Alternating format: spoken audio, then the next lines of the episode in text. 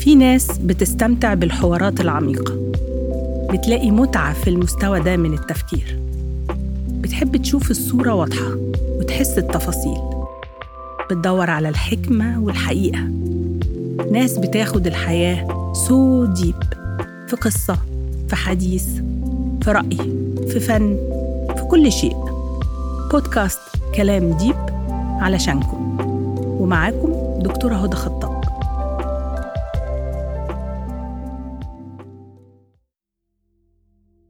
أشياء غير متوقعة.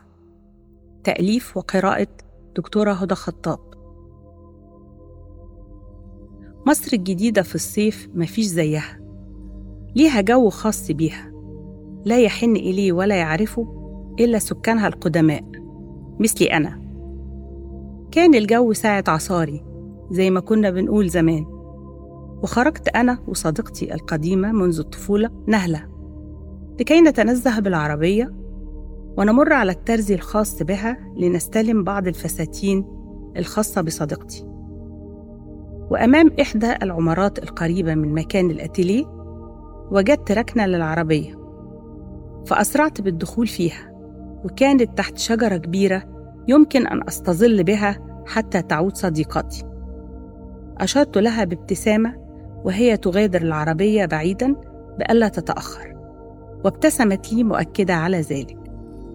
أغلقت التكييف وفتحت كل شبابيك العربية وأرجعت رأسي في الكرسي أسترخي وأستمتع بساعة العصاري الممتعة.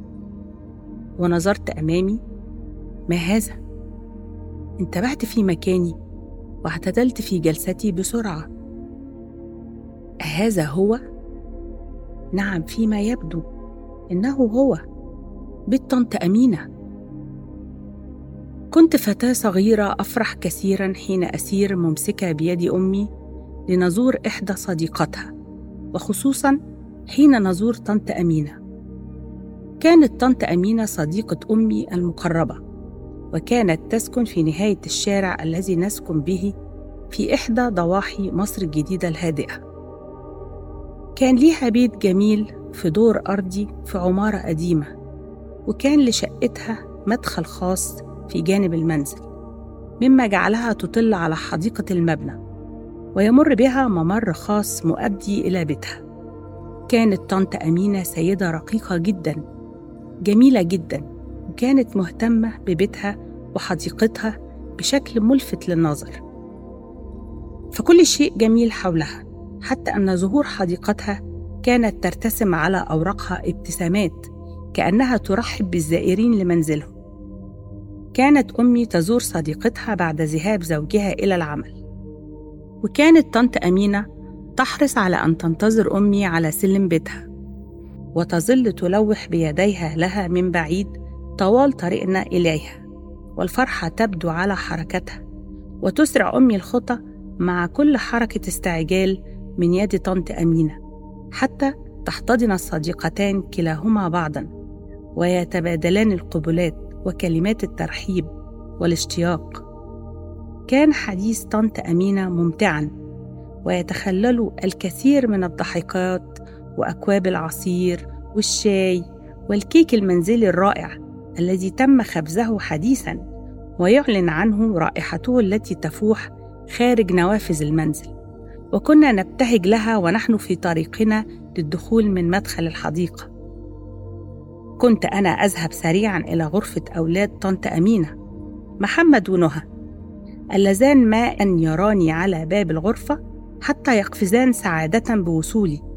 ونبدأ في وضع خطة للعب سويا قبل أن تناديني أمي لنغادر بيتهم عائدين. ظلت صداقة أمي لطنط أمينة أعوام طويلة.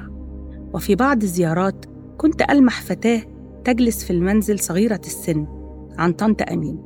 ومع الوقت عرفت أنها أختها الصغيرة التي تصغرها بتسع أعوام وأنها بعد وفاة والدتهما أخذتها طنط أمينة لتعيش معها وتتولى رعايتها على الرغم من أن طنط أمينة كان لها أختين بنات أكبر منها.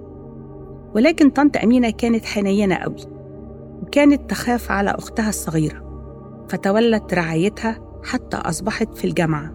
كنت ألمحها خلال زيارتنا لطنط أمينة تعتني بشعرها أو تضع المساحيق أمام المرآة أو تقرأ أو تستمع إلى الأغاني أو بالخارج. ولكن كنت ألاحظ أنها لا تشارك أمي وطنط أمينة المجلس أو الحديث وكانت تكتفي بأن تحيي أمي من بعيد. كنت أشعر أن بيت طنط أمينة جميل وسعيد لا ينقصه أي شيء. البيت جميل وطنط أمينة جميلة وأولادها طيبين وبحب ألعب معاهم جدا وحديقة منزلهم مليئة بالزهور والفراشات ويغلف كل شيء جمال ورقة وطيبة.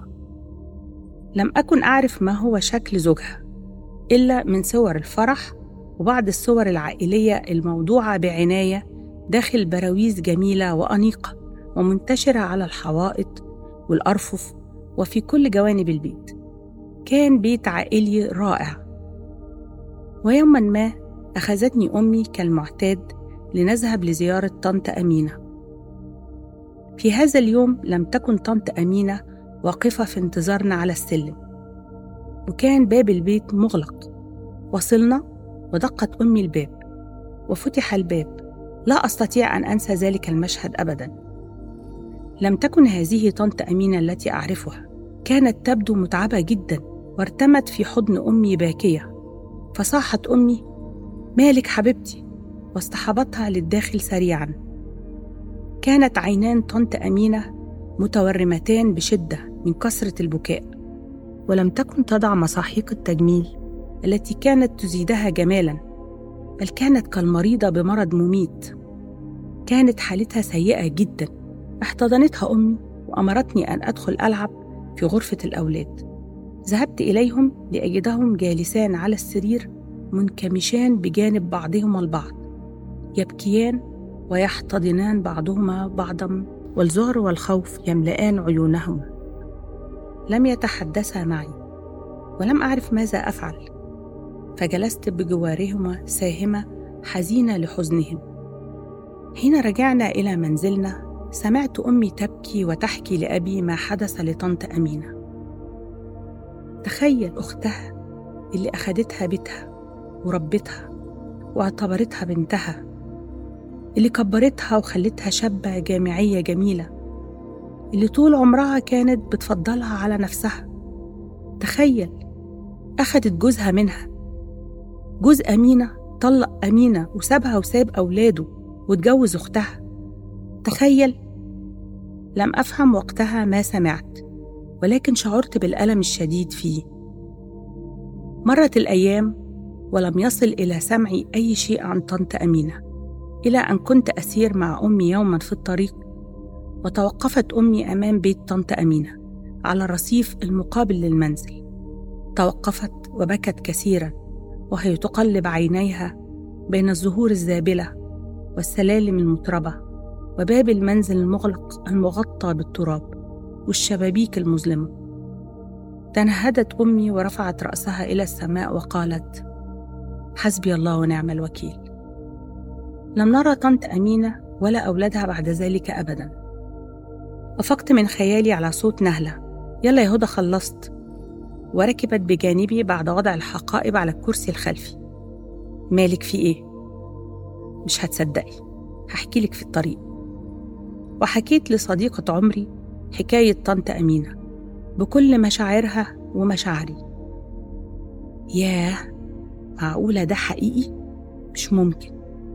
وفي الزمن ده الزمن اللي بنقول عليه الزمن الجميل اللي فيه الناس الأصيلة والخير انتي فاهمة غلط يا نهلة. كل الأزمان زي بعضها حتى لو اختلفت الأحداث ونمط الحياة. الشر نزل الأرض مع نزول أبونا آدم. وأول جريمة حدثت على الأرض. كانت أخ قتل أخوه. بنستغرب ليه إن قصة زي قصة طنط أمينة حصلت في السبعينات. عدد الناس هو اللي زاد فالنسبة بقت أكبر وبقت مش مسطورة كمان. بقت تنزل على الإنترنت وتظهر لكل الناس. ويمكن تكون زادت بس طول عمرها من بداية الخلق موجودة بكل أنواعها ومستوياتها. بس القصة دي خطيرة جدا. هل ده معناه إن نشك في أقرب الناس لينا؟ في أهلنا؟ في أماننا؟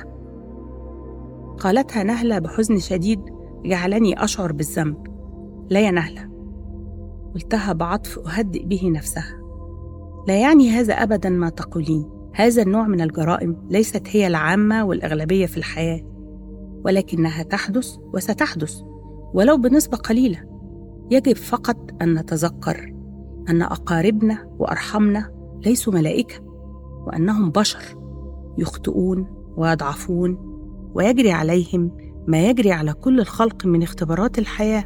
ربما تكون العظة أن نحميهم من لحظات ضعف أنفسهم ونحمي علاقتنا الطيبة بهم بأن نضع لكل شيء حدود نتفق على ألا نتخطاها. تنهدت صديقتي القديمة العزيزة تنهيدة وخرجت معها من صدرها ما أصابها من ضيق. فابتسمت لي وقالت صحيح معك حق. حدود لا نتخطاها أبدا. يلا نتفسح بقى. ما تضيعيش عليا ساعة العصاري الحلوة دي. دي أحلى وقت في مصر الجديدة. وانطلقنا في الحياة.